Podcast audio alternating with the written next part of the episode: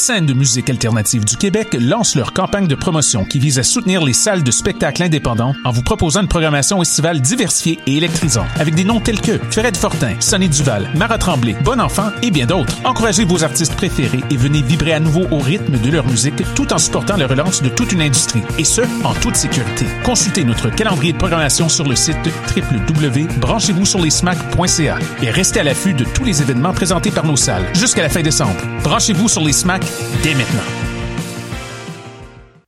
La saison théâtrale 21-22 d'Espace Libre est lancée. Huit propositions artistiques, un spectacle déambulatoire dans les rues du Centre-Sud, sept spectacles en salle et plusieurs spectacles offerts en web diffusion. Théâtre en extérieur, comédie, drame historique, documentaire, drag king, cinéma d'art, performance, cirque et cabaret font écho aux titres qui résument la programmation. Rendre visible, rendre audible. Procurez-vous vos billets dès maintenant sur espacelibre.qc.ca.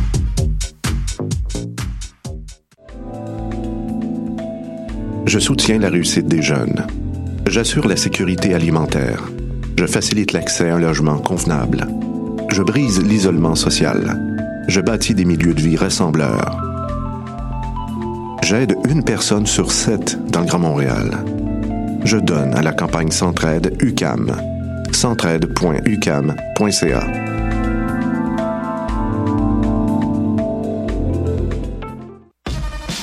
Du 4 au 14 novembre, Coup de cœur francophone présente plus de 90 spectacles dans 15 salles montréalaises.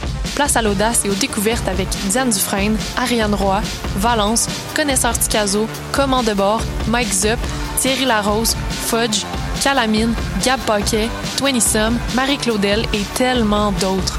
Pour tout savoir, consultez coupdecoeur.ca. Coup de cœur francophone, une invitation de Sirius XM.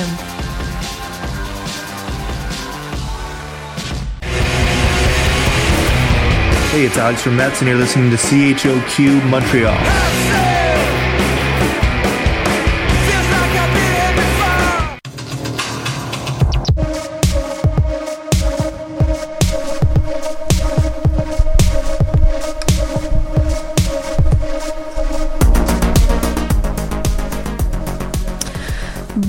Et bienvenue à cette émission de Dans les airs, cette émission du 25 octobre. Ça passe vite. Euh, Cette semaine, on a une grosse semaine. On parle beaucoup de théâtre. On parle aussi de films d'horreur sanguinaires, de zombies. euh, de zombies tueurs euh, dans la métropole. On va aussi euh, avoir des entrevues. Donc, euh, on va commencer avec euh, la sortie du film d'horreur québécois Brain Freeze, que Estelle et moi, on a eu la chance d'écouter hier euh, Allô, dans le confort de mon Estelle. salon. Estelle qui est derrière les platines. Euh, donc, on va donner nos impressions. On va attendre l'appel de du réalisateur Julien Lafaux qui, Oui. qui est supposé nous appeler à tout moment. Ensuite de ça, Adrien, allô? Bonjour. Adrien, tu vas nous faire un retour sur la pièce de théâtre euh, Four Men Exactement. et on a une autre entrevue téléphonique de Mon Dieu prévue. qu'on est chanceux. Hein? Ouais, avec Charles Fournier qui euh, qui Qui est joue dans sa et qui pièce joue aussi. et c'est ça, Oui. auteur de la pièce. Exactement. Et ensuite, Justine, euh, on se tourne euh, vers toi pour aller euh, au théâtre des écuries. Exactement. Tu as vu la pièce Mon oncle Jules Oui. de Jocelyn Sioui. Tu vas nous en parler, nous donner Bien tes hâte de vous en impressions. parler. Puis, euh, ben, peut-être ou peut-être pas qu'à la fin de l'émission, on aura euh, des, des impressions sur le festival du film japonais. On attend l'arrivée de notre collaboratrice Gabrielle, mais dans tous les cas, on a une grosse semaine remplie d'entrevues et on va vous, euh, on va vous terminer ça avec euh, ce qui a surveillé cette semaine. Plein de spectacles à voir. Euh, nos, nos- on a une la, grosse c'est la semaine. saison en ce moment. Ouais. Euh, Il y a beaucoup d'artistes d'ailleurs qui ont attendu que la pandémie se calme avant de faire des sorties d'albums pour pouvoir justement faire des lancements d'albums dans le sens du monde. On pense à tous les, ces, ces malheureux artistes qui ont sorti de quoi, genre le 15 mars 2020, puis qu'il n'y a pas vraiment eu de lancement. Mhm. Euh, des petits Béliveau, par exemple, qui ont sorti un très bon album l'année dernière au tout début de la pandémie. C'était très long. Euh, Moi-même, j'ai été voir un lancement, mon Dieu, la semaine dernière. Et là, en attendant l'appel, pourquoi ne pas parler de ça? Hein? Ben oui, effectivement, on est en direct, donc en attendant l'appel, euh, parle-nous de, de ton lancement, puis je reçois un, un, un appel téléphonique sur mon cellulaire, donc je me demande si c'est pas. Oh. Ça. Je vais en parler Oh. rapidement au pire sur m'interrompt. C'est Vas-y. Ça, je le prendrai pas personnel. Mais oui, je suis allé voir le lancement du nouvel album de Zuz qui s'appelle Vertige, lancement qui avait lieu au Osgang Plaza, qui a l'air d'être l'endroit où tout le monde aime faire des lancements ces temps-ci. Toi-même, Laurence, a été voir un lancement le lendemain de Étienne Copé. ah oui. Euh, Ah, Étienne. Zuz, pour Ah ceux qui oui. ne le savent pas, c'est les trois musiciens qui jouent dans toutes les bands du Québec qui décident de se faire un band ensemble parce qu'il n'y avait pas assez de bands dans lesquels ils jouaient, de toute évidence. Euh, et ça rock, ce groupe-là, ça rock beaucoup. C'est un groupe que j'ai découvert, comme plusieurs personnes, je pense, au Francouverte en 2018, euh, qui fait paraître un excellent EP en 2017, un autre excellent EP en 2018. On attendait avec beaucoup d'impatience cet album qui est enfin sorti il y a de cela deux semaines, qui est bien, euh, bien ancré en ce moment dans notre palmarès ici à Choc. Euh, spectacle, oui, donc c'est ça qui avait lieu au Osgang Plaza. Et euh, l'album est un peu moins. euh, il y a un peu moins de chansons qui vargent, mettons, que ce qu'on avait dans les autres, euh, les autres disques. Je pense que ça s'est senti un peu sur scène. C'est-à-dire qu'à la fin du spectacle, il y avait des rappels où on a joué des vieilles tunes, puis là, on se rendait compte que, ah oui, c'est vrai, Zeus, ça peut vraiment, vraiment rentrer dedans. Mais c'est peut-être juste le fait que, en fait, c'était la première fois que les membres jouaient la plupart de ces pièces-là en direct devant des gens. Donc peut-être qu'à force de pratiquer, à force de jouer, les chansons vont se casser un peu plus et vont voler un peu plus. Ils seront certainement pas plus techniques parce que je pense qu'on a atteint là, le, l'apothéose de technicité qu'on peut voir. Puis là, Laurent, je vois que tu me lèves la main. Que se passe-t-il? Ben, on attend l'appel de, de Julien qui va nous appeler. Je pense qu'il y a eu une confusion. C'était soit nous qui l'appelait, lui qui nous appelle. Donc, Oui. il devrait nous appeler dans les prochaines euh, minutes.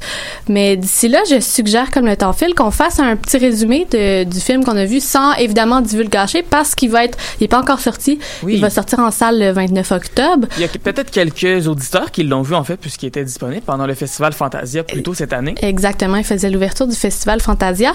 Et puis, euh, pour ceux qui me connaissent personnellement, mais pour vous, chers auditeurs et auditrices qui apprenons à, à se connaître, je ne suis pas une grande fan de films d'horreur, même que j'ai la chienne en bon français. Je déteste avoir peur. Euh, je me- je m'enroule dans mes couvertures. Puis Estelle, toi, t'avais hâte de me voir avoir peur. Moi, c'est, c'est pas tant le film que je pensais qu'elle allait me divertir autant que ce serait tes, euh, La frayeur dans ses yeux. la frayeur dans tes yeux, tes Mhm. petits cris stridents, euh, le popcorn qui revole, etc. Ouais, exactement. Est-ce est-ce que ça, ça flash? On reçoit un appel. Ah.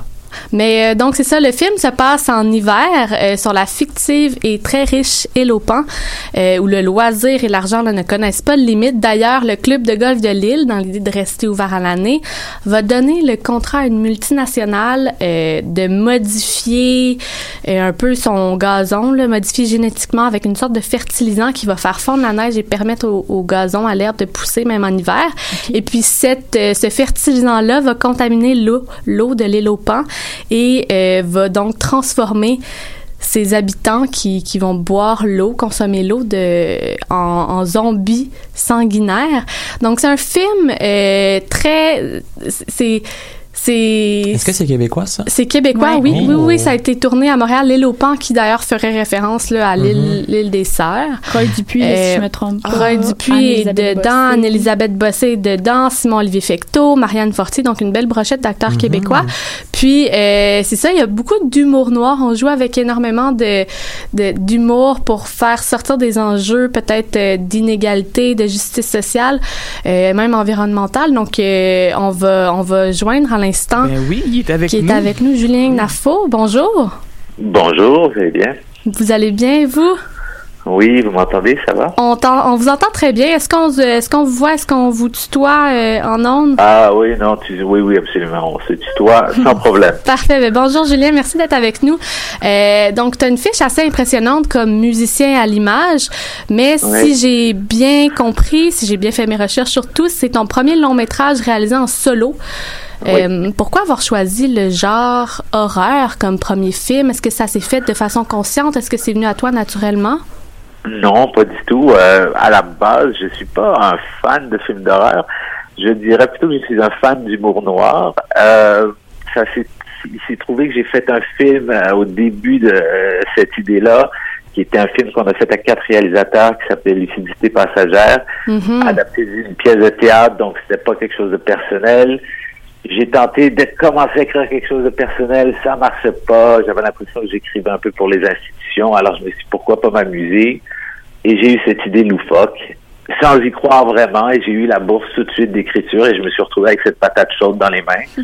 Et, et, et en fait, j'ai eu beaucoup de plaisir à l'écrire, Mais à la base, je ne suis pas un fan de films d'horreur. Il y a évidemment des films d'horreur que j'aime beaucoup, comme cinéphile. Mais comme vous pouvez le voir, c'est pas un film, euh, c'est pas un film d'horreur en soi. C'est vraiment plus une comédie noire. Mhm. Avant tout, puis le, zombie en soi, comme créature, est une créature très intéressante parce que, contrairement à Dracula ou Frankenstein, on peut en faire ce qu'on veut parce que c'est un c'est un peu un c'est un mort vivant. Donc il, il, n'a plus de personnalité il a plus de il, il- il est dés- déshumanisé il donc on met disons dans ce bocal ce qu'on veut et c'est là un petit peu où je me suis amusé un peu avec ces codes-là pour faire de ce zombie, disons, quelque chose d'un peu différent. Une victime un peu, victime d'une euh, molécule, disons.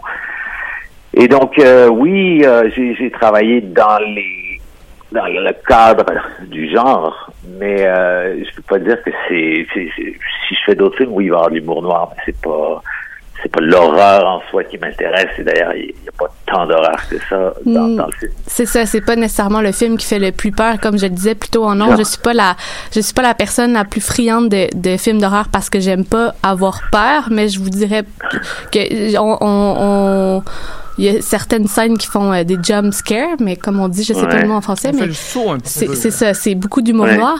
Euh, vous avez aussi écrit le film il y a longtemps, il y a une dizaine d'années, Euh, Ouais. mais c'est un film quand on, on l'écoute, je veux pas divulgacher, mais qui fait extrêmement écho à la pandémie à son plus fort. Là, on parle de commentaires haineux à la radio, peut-être de quarantaine, Ouais. de virus, d'antidote. Est-ce que c'est quelque chose que vous avez, euh, est-ce que ça vous a plu? Est-ce que vous étiez content que ça, ça soit autant dans l'actualité ou est-ce qu'au contraire, vous, vous aviez peur Non, que... pas du tout. Non, non, vraiment, dans ce cas-ci, euh, la réalité est venue nous, nous rattraper.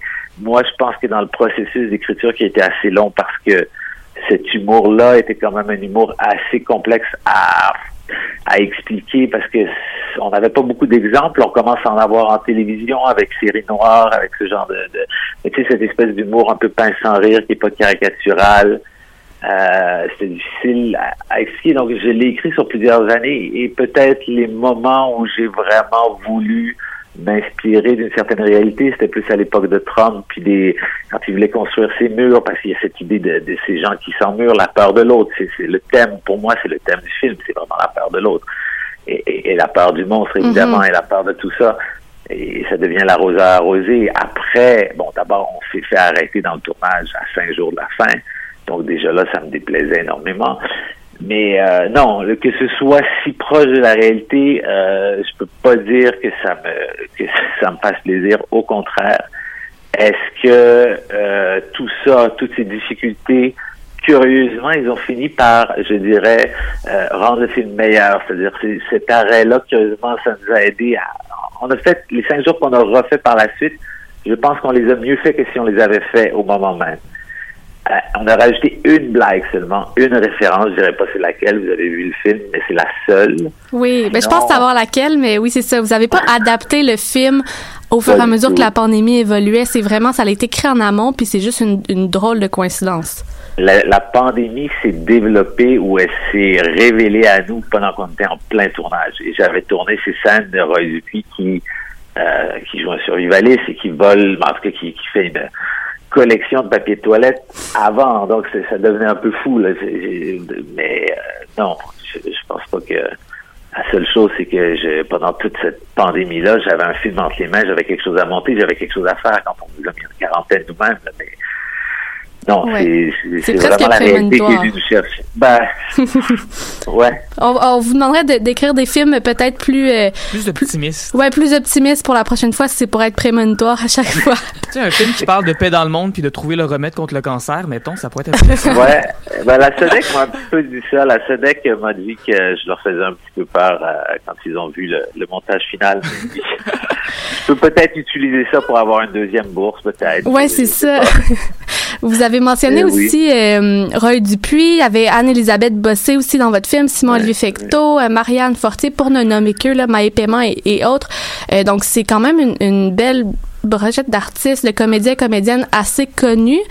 Euh, Ouais. Est-ce que vous avez, est-ce que vous pensez que c'est un peut-être un pari risqué de prendre des comédiens que qu'on associe déjà à des rôles très spécifiques. Là, je pense à Estelle et moi qui avons écouté le film ensemble, qui sommes de la génération Oui. qui écoutait dans une galaxie près de chez vous. On voit Stéphane. Crête qu'on associe à un rôle très spécifique, ancré, qu'on a de la misère à voir à autre chose. Puis là, est-ce que il- ça réussit à nous faire peur de voir Stéphane Crête dans un Brad, autre... en fait. Là. Ouais, de voir Ah ouais. Brad finalement. Donc, est-ce que c'était un pari risqué ou? Il y a, mais oui, il y a toujours, il y a toujours un danger un petit peu dans cette espèce de pratique d'utiliser des gens qui sont vus beaucoup. Il y a un pari risqué. Je trouvais que dans ce film-là, euh, l'opportunité s'y prêtait pour plusieurs raisons. D'abord parce que parce qu'il y a effectivement des thèmes, je pense, qui sont intéressants et je pense qu'ils pouvaient intéresser tous ces gens-là, quoique la plupart des gens qui ont dit oui ne l'ont pas fait.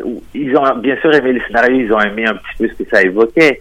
Mais Elisabeth Bossé m'a simplement dit, écoute, c'était sur ma bucket list de jouer un zombie à un moment donné. Et j'y suis allé vraiment avec euh, quelque chose d'instinctif. Puis là où je dis qu'il y a un danger, il y a un des personnages justement qui est assez connu. Je trouve que je suis déçu parce que je, euh, je trouve qu'elle est sous-utilisée. Puis c'est c'est pas parce qu'on n'a pas voulu, c'est la force des choses, c'est les, les tournages c'est passé tellement vite et ça. Donc, des fois, il faut, ça peut distraire. Et, et je Mhm. voudrais pas que ça fasse ça. Moi, je trouve que le résultat final, en tout cas, j'en suis excessivement fier. Juste d'un point de vue personnel pour plusieurs raisons, parce que c'était un ton que je voulais faire, puis j'ai trouvé que j'ai réussi un petit peu à naviguer dans ces tons-là et à créer le ton que je voulais créer. Mais euh, y a, y a- je trouve que les acteurs se, se- fonctionnent bien. Je trouve qu'ils se placent bien dans film. Maintenant, c'est possible que ça distrait les gens. Oui. C'est possible. Ju- Julienne Lafont, c'est tout le temps qu'on avait. Merci beaucoup euh, de, de, vous- de vous être prêté au jeu, d'être venu en entrevue à Choc avec nous. On va surveiller la sortie en salle du film euh, Brain Freeze qui est prévu pour le 29 octobre. On vous souhaite euh, une belle première en salle, puis bonne chance pour la suite. Merci encore d'être venu en entrevue avec nous. Ça me fait plaisir. Merci à vous. Au revoir. Au revoir. Estelle, on s'en va Oui. en pause musicale? Tout à fait. Ben là, je parlais de Zeus depuis tantôt. Fait que je me suis dit que j'allais en faire jouer. Puis faire la jouer la tune peut-être la plus glauque de l'album. Je veux dire, On Halloween arrive s'en là. vient. Allons-y. Allez. Voici donc Zeus avec Seul. Vous écoutez dans les airs à choc.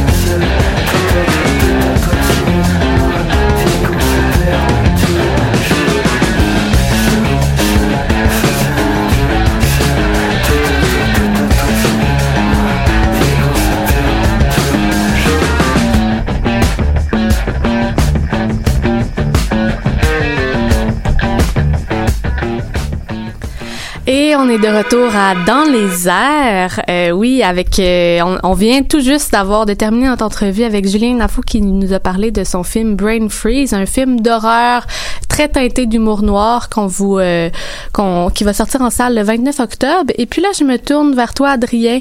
Euh, on a aussi une entrevue tout de suite qui s'en vient avec euh, avec Charles Fournier, Oui. qui a écrit et qui est aussi qui joue dans la Qui est pièce comédien dans la pièce Foreman. Toi, t'es allé la voir Oui. au théâtre Denis Pelletier. Tu peux-tu nous en je faire vais un, faire un petit bref intro résumé? exactement de ce que c'est juste avant l'entrevue. En fait, Foreman, c'est euh, la pièce. En fait, j'allais voir la première le 19 octobre dernier. Euh, Foreman, c'est une pièce de cinq hommes hétérosexuels, je précise. Donc oui, ça rote, ça pète, ça s'exprime pas, euh, ça dit le mot fif, ça fait de fiou les filles. Mais euh, bref, c'est cinq hommes qui se retrouvent pour une fin de semaine dans le bois avec de l'alcool, des joints, des hot dogs, une petite fin de semaine quoi. Mais au-delà de ces niaiseries-là et de la masculinité que la pièce comporte, qui me faisait, je vais vous dire, parfois gricher des dents, Ouais. euh, ça m'a touché. Au-delà de ça, euh, de voir que ce sont des humains avant tout qui sont au bord de la dérive, qui sont écorchés par les standards de la masculinité que la société inflige, euh, que les pères des générations précédentes ont infligé à ces hommes-là. Donc, euh, ces, ces hommes ordinaires-là ont une grande bourrée de stéréotypes de cette masculinité-là. Donc, ils savent pas d'où ils viennent, ils savent pas où ils s'en vont. C'est vraiment, je crois que c'est ça qui fait la force de la pièce, vraiment des hommes qui sont égarés. Mhm. Euh, L'humour du monologue aussi du début de la pièce qui rappelle un peu comme un stand-up euh, duquel Charles Fournier justement interagit avec le public. Euh, c'est un moment fort de la pièce pour moi, j'ai trouvé. Les chorégraphies aussi avec les cinq acteurs principaux qui clôturent chacune des scènes slash époques de la vie du personnage de Carlos sont assez plaisantes. Ça ajoute de la dynamique à la pièce. C'est une pièce vraiment riche et complète, j'ai trouvé. J'ai bien aimé ça, donc euh, voilà ce qui Ben, c'est une très belle introduction. Juste, par exemple, c'était la première euh, montréalaise. Oui, la je première crois qu'elle était, montréalaise. elle était présentée à- d'abord à en Québec 2019. en 2019. Oui, plutôt avant la pandémie. Ouais. Là-dessus, ben, on va arrêter de parler de la pièce. Ben oui. euh, puis on va, bon, on va On va continuer de parler de la pièce, mais pas tout seul. On va inviter euh, Charles Fournier à se joindre à nous. Charles Fournier, bonjour. Salut! Ça va bien? Ça va très bien, vous? Merci. Ben oui, on, ben, on peut se tutoyer si t'es à l'aise. Ben, j'étais pas sûr, parce que je le posais aux deux. Tu sais, je me disais, euh, je demandais Oui, aux c'est deux ça, on est, on plusieurs, c'est pour Ah, ça. c'est vrai. Ah, Mais est-ce qu'on se tutoie? Oui, on se tutoie. Parfait. Ben, merci de, de venir en ondes avec nous à Choc. Euh, donc, euh, Adrien, je te passe euh, la Ben, parole. On me pour, passe le micro, merci. C'est toi qui es allé voir la pièce, pas moi. Ben, premièrement, bravo. Euh, très belle pièce, très bien écrite et une interprétation, ma foi, impeccable. Bravo. Ben, Euh, juste avant, Charles, tu travaillais en construction avant de rentrer au conservatoire d'art dramatique en 2012. Euh, Moi, ça m'a vraiment surpris quand j'ai lu ça. Qu'est-ce qui t'a fait changer de carrière? Ben, en fait, moi, j'ai toujours voulu euh, être comédien depuis que je suis tout petit. Ça m'a toujours rappelé, mais je viens pas d'un milieu où c'était très valorisé. Surtout au niveau de mes amis, des, des, des gens de mon âge avec qui j'ai grandi. Euh, être comédien, c'était pas, un, pas une vraie job, c'était pas très tough non plus. C'était pas, le milieu, le milieu artistique c'était pas très présent dans ma vie. Fait que ce qui fait que j'ai toujours pensé que c'était inatteignable. Que c'était quelque chose qui était pour les autres, qui était pas pour moi. Euh, puis c'est plus tard dans ma vie, euh, quand mon père est tombé malade, mon père est décédé Mhm. du cancer, que ça m'a donné un peu l'électrochoc, puis que tu sais, je l'ai regardé, je l'ai regardé dépérir, je l'ai regardé aussi euh, mourir avant sa retraite, avoir travaillé dans une job qu'il aimait moyen toute sa vie, pour même pas se rendre à sa pension, même pas avoir le- l'espèce de nanane à la fin de tout. Mhm. Puis je me suis dit, moi non. Moi, je pas, je vais l'essayer. Euh, Si je suis pas vrai, je vais travailler dans une job que j'aime pas toute ma vie. Ouais, ben, c'est Euh, vraiment- c'est courageux, quand même, vraiment, d'avoir tout abandonné puis d'avoir comme recommencé à zéro dans un autre domaine qui est complètement différent. Ben, courageux, je dirais, mais avec une bonne dose d'inconscience. Oui, je ben- savais pas trop dans, je savais pas trop dans quoi je m'embarquais. C'était comme un espèce d'élan de survie plus que- qu'un plan réfléchi, j'oserais dire. On s'entend Euh, que aussi probablement il y, a, il y a une- il y a un risque financier parce qu'on le sait, le, le milieu de la culture est peut-être pas le milieu le plus payant, du moins au début. Non. Euh, donc, euh, oui, chapeau. Merci, merci. Oui, il y avait, il y avait un certain, c'est sûr que c'était un, c'était un peu vertigineux à ce niveau-là, mais en même temps, j'étais tellement plus bien là où j'étais. que j'étais- je vous avouerais que l'aspect monétaire était pas dans, ma, dans, dans le haut de ma liste de priorités. Est-ce que tu dis que t'étais pas bien où t'étais? Est-ce que c'est ça qui t'a motivé à écrire cette pièce-là? Parce que moi, je voudrais vraiment savoir là, les motivations qui sont derrière Foreman, vraiment. Ben, tu sais, euh, euh, oui, en fait, la réponse c'est oui. C'est que si j'ai écrit Foreman, c'est que moi, cette masculinité-là m'a fait souffrir Mhm. beaucoup. Puis j'ai vu aussi ce qu'elle a fait chez des gens proches de moi. Je, je j'ai été témoin de ça. Oui, on parle beaucoup de la construction, mais j'ai aussi évolué dans des gangs de gars qui étaient assez rough entre nous. Il y avait Mhm. beaucoup de violence, beaucoup de compétition, beaucoup de euh, bon, beaucoup de mes amis viennent de milieux défavorisés ou du moins plus difficiles. Fait que je, je l'ai vu ça. Je l'ai vu les ravages que ça peut faire. Puis ça les a fait chez moi aussi. Puis ça les a fait chez mon père. Tu sais, à- dans la fin, vers la fin de sa vie, on en a jasé de tout. On a été capable parce que lui avait eu, il été dans des groupes d'entraide. Il a pris soin de lui euh, avant de tomber malade aussi. Euh, il a pris soin de lui émotionnellement. Fait qu'on a eu des bonnes discussions sur ce genre de comportement-là qu'on a eu, puis que et de l'impact que ça a eu. Fait que c'est sûr que moi, j'ai pas écrit Foreman pour faire euh, l'éloge de ce type de masculinité-là. Je l'ai fait pour faire un miroir, en fait. Mhm. Donc, Pas pour, pour dire pour pas dénoncer. pour dire quoi penser, exactement. Dénoncer, oui, mais sans, sans imposer une- ma vision à moi de ce que ça devrait être. Parce que pour moi, c'est important que les gens fassent leur propre bout de chemin dans, dans la salle. Tire-en les conclusions que tu veux. C'est pas à moi de te dire qu'est-ce qui est bien, qu'est-ce qui est pas bien. Moi, je vais te faire un miroir de ce que moi j'ai vu. puis Je vais te montrer où ça a amené ces gars-là ou quelles conséquences ça a eu. Après, toi, tu feras ce que tu veux avec ça. Justement, tu, tu parles du, des, des gens qui sont dans la salle qui, qui doivent se faire leur propre interprétation. Ouais. À qui tu voulais t'adresser? Quand tu as écrit cette pièce-là, j'imagine que tu voulais t'adresser justement aux hommes plus hétérosexuels, les gens qui sont vraiment de, ce- de ce milieu-là et tout. Mais on sait que c'est pas les, les, les premiers à acheter des billets là, pour aller au théâtre Denise Pelletier tout de même. Donc vraiment, quel, quel public cible tu voulais rejoindre là, en premier quand tu écrit la pièce? Est-ce que c'était ces hommes-là, les hommes hétérosexuels vraiment de cette génération-là? Ben, je dirais pas, euh, je, je compartimenterais pas avec l'orientation sexuelle. Parce que, pour moi, c'est, tu sais, on a souvent tendance à dire bon, pour, ça s'adresse aux gars hétérosexuels, mais il y a beaucoup de gars homosexuels qui ont souffert du comportement de ces gars-là Mhm. aussi. Fait que pour moi, c'est important aussi de faire, ben, regarde, celui qui t'a fait souffrir, il souffre lui aussi. C'est Mhm. une façon, c'est une façon de communier pour moi, de- de- d'essayer aussi de faire la paix puis que qu'on se comprenne. De- de- d'en- D'entamer, je dirais, un dialogue. C'est sûr que je m'adresse, moi, j'ai toujours dans, dans mon cœur, c'est comme si je m'adressais à mon petit frère ou à un jeune, mettons. Mhm. Ou c'est comme c'est un peu pour Foreman, j'ai fait ça.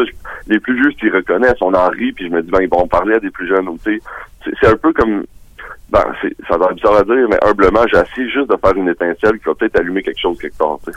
Ben, en tout cas, je, je te remercie pour ça parce que Moi, ça. je- moi Oui. j'aurais euh, une question quand Ben, même. Vas-y, Laurence, Euh, toi. ce que je- ce que j'aime beaucoup, c'est la façon que tu euh, tu mentionnes que ça se veut pas une pièce, ça se veut pas moralisateur, c'est vraiment à la rencontre de l'autre Mhm. et tout.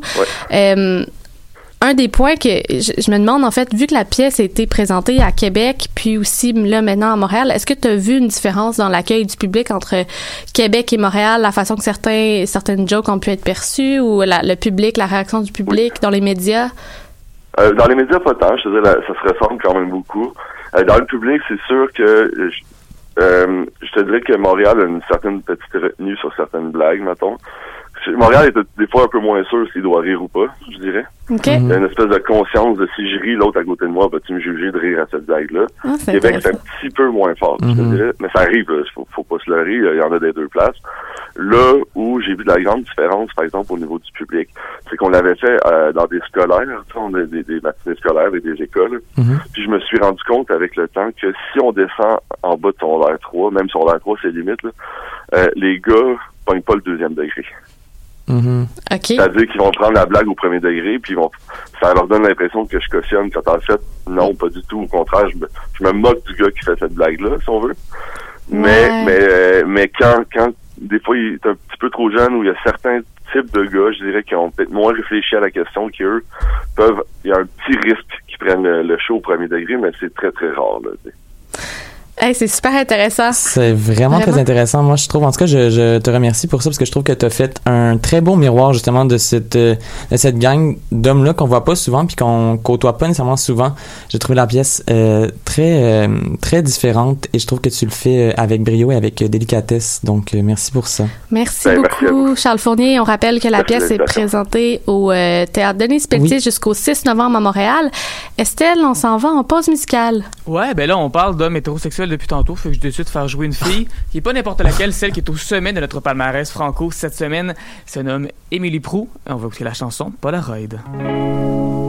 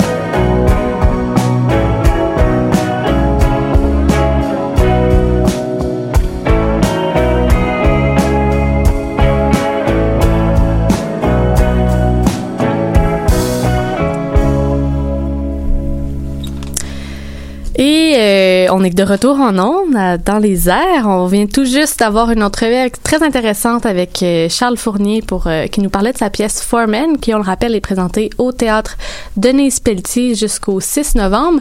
Et justement, une autre pièce qui est présentée jusqu'au 6 novembre, Le Oui. pont que je fais, c'est euh, Mon oncle Jules Ben de oui. Jocelyn Sioui qui est présenté au théâtre des Écuries jusqu'au 6 novembre. Et toi, Justine, t'es allée le voir la Le semaine 19 passée. octobre. Le- aussi, Ben mon oui. Dieu, c'était le Même soir des de premières première. médiatiques. D'ailleurs, euh, on en parlait hors d'onde, on en parlera peut-être à la fin de ta chronique des deux réactions différentes euh, des premières médiatiques entre euh, entre mon oncle Jules puis qui était puis euh, les, les, les petits frettes qu'il y avait peut-être euh, à Foreman, mais d'abord peut-être peux-tu nous présenter Oui, mon absolument. oncle Jules, de quoi ça parle? Donc, Mon oncle Jules, ça a été écrit par Jocelyn Sioui et on apprend l'origine du mot autochtone se mentionne Tsiwe. Donc, euh, je me suis aventurée, mais je tenais à le mentionner. On l'apprend dans le dans la pièce que c'est comme ça que ça se dit. Donc, Jo- Jocelyn Tsiwe offre son premier spectacle solo au théâtre aux écuries. Fait que, comme tu as mentionné, du 19 octobre au 6 novembre, il reste encore plein de billets. Et lui, il est originairement mariette, marionnette, c'est un mot difficile. Non, vas-y. Marielle, marionnettiste, c'était pas Oui. si compliqué. Comédien, auteur et euh, aussi fondateur d'un festival justement qui se dédie euh, aux marionnettes. Il y a 20 ans de métier et là, qu'est-ce qui l'a amené à parler de mon oncle Jules? C'est en fait qu'il a lu un livre de Anaïs Barbeau-Lavalette qui est La femme qui fuit et de façon complète... Ah, je vois qu'on adore le livre. J'adore. OK. On adore ça. Et de façon complètement inattendue, probablement que dans votre lecture, ça vous a échappé, il y a un chapitre de deux pages qui parle de mon oncle Jules. Donc, de Jules Sioui, qui est l'oncle de Jocelyn Sioui. Et là, lui, en lisant ça de façon complètement inattendue, a été bouleversé. Il s'est dit, OK, mon oncle était plus important dans l'histoire euh, des peuples autochtones que je croyais. Donc, la recherche commence là. Ça fait deux ans et demi de recherche qui a commencé par euh, deux petites pages d'un chapitre dans un livre, de façon inattendue, comme j'ai dit. Ensuite, il a appelé ses parents. Il s'est dit, je veux parler de mon oncle. Est-ce que je peux avoir des informations? Il y avait une boîte bien cachée dans le garage avec un peu de poussière qui a décidé de dépoussiérer, de lire les articles de journaux et tout pour se rendre compte que c'est un homme très influent pour les droits des peuples autochtones pendant le refus global euh, qui était justement approuvé euh, par euh, tout ce, groupe qui qui qui, encourageait le refus global en fait. Et il m'a confié que c'était de famille la tête de cochon, donc son oncle Jules Sioui qui a eu besoin de justement aller au front du gouvernement pour pour appuyer les les droits des peuples autochtones et lui, ça lui a servi là, de, de ce- ce- ce- cette caractéristique familiale, la tête de cochon, pour deux ans de recherche, on comprend, parce que c'est- long. Puis aussi, c'est important de savoir que dans ces dans cette culture-là, euh, plutôt euh, autochtone, la tradition orale est vraiment bien entretenue. entretenue. Donc, c'était c'est quelque chose qui a complexi- complexifié ses recherches parce qu'il y avait plutôt il se rendait dans des nations, puis là, il parlait justement, puis il apprenait plus, plusieurs choses de façon orale, mais il cherchait vraiment là, de façon plus historique et marquée pour que ce soit une recherche structurée et vraiment le basée sur des faits réels et non des, oui-dire ou quoi que ce soit. Donc ça, ça a été quelque chose qui a complexifié sa recherche. Le spectacle en tout dure deux heures. On passe par une gamme d'émotions, par euh, plusieurs faits historiques super le fun. C'est pas un deux heures de cours théoriques universitaire, vraiment vraiment pas. Ça commence dans l'humour, on voit que euh, Jocelyn Sioui est complètement près du public, il y a pas de quatrième mur, il nous parle tout au long de la pièce, il y a euh, Il est seul sur scène, Ouais, si je il est bien. seul sur, sur scène, mais il est accompagné de plusieurs marionnettes de façon, mais pas la marionnette qu'on pourrait penser qu'on met avec un bas. Là, vraiment, c'est plus élaboré que ça. C'est même, même- on a euh, Estelle qui nous fait le mouvement. Y avait-tu un décor ou c'était vraiment juste comme lui au centre avec les marionnettes? En fait, il y a un décor de quatre, de trois panneaux blancs à l'arrière qui vont servir pour euh, diffuser des vidéos.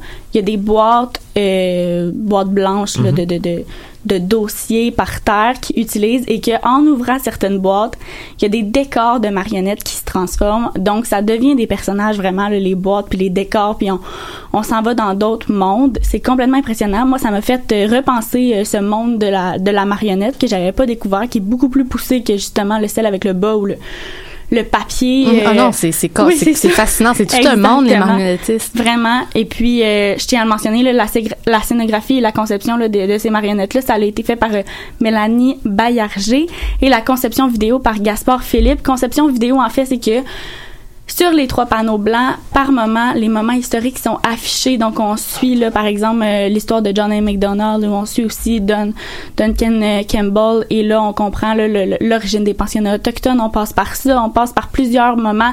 Il donne son avis euh, sur Joyce Echaquan aussi. C'est vraiment intéressant. Tout ça, en fait, là, ce qui, ce qui m'a mentionné lors d'un appel téléphonique, c'est qu'il s'efforce de raconter l'histoire de ces peuples autochtones-là. Et pour lui, la famille, c'est un prétexte d'en parler, en fait. Mhm. Fait qu'il a utilisé là, son, son oncle pour Son finalement... grand-oncle qui était important dans l'histoire là, je, Ouais. je, en- je le disais en 1944, il était euh, il était 200 qui provenaient de partout en Amérique du Nord, puis c'est un peu ça qui a donné, c'est lui qui a un peu donné naissance à l'Assemblée des Premières Nations comme on la connaît aujourd'hui.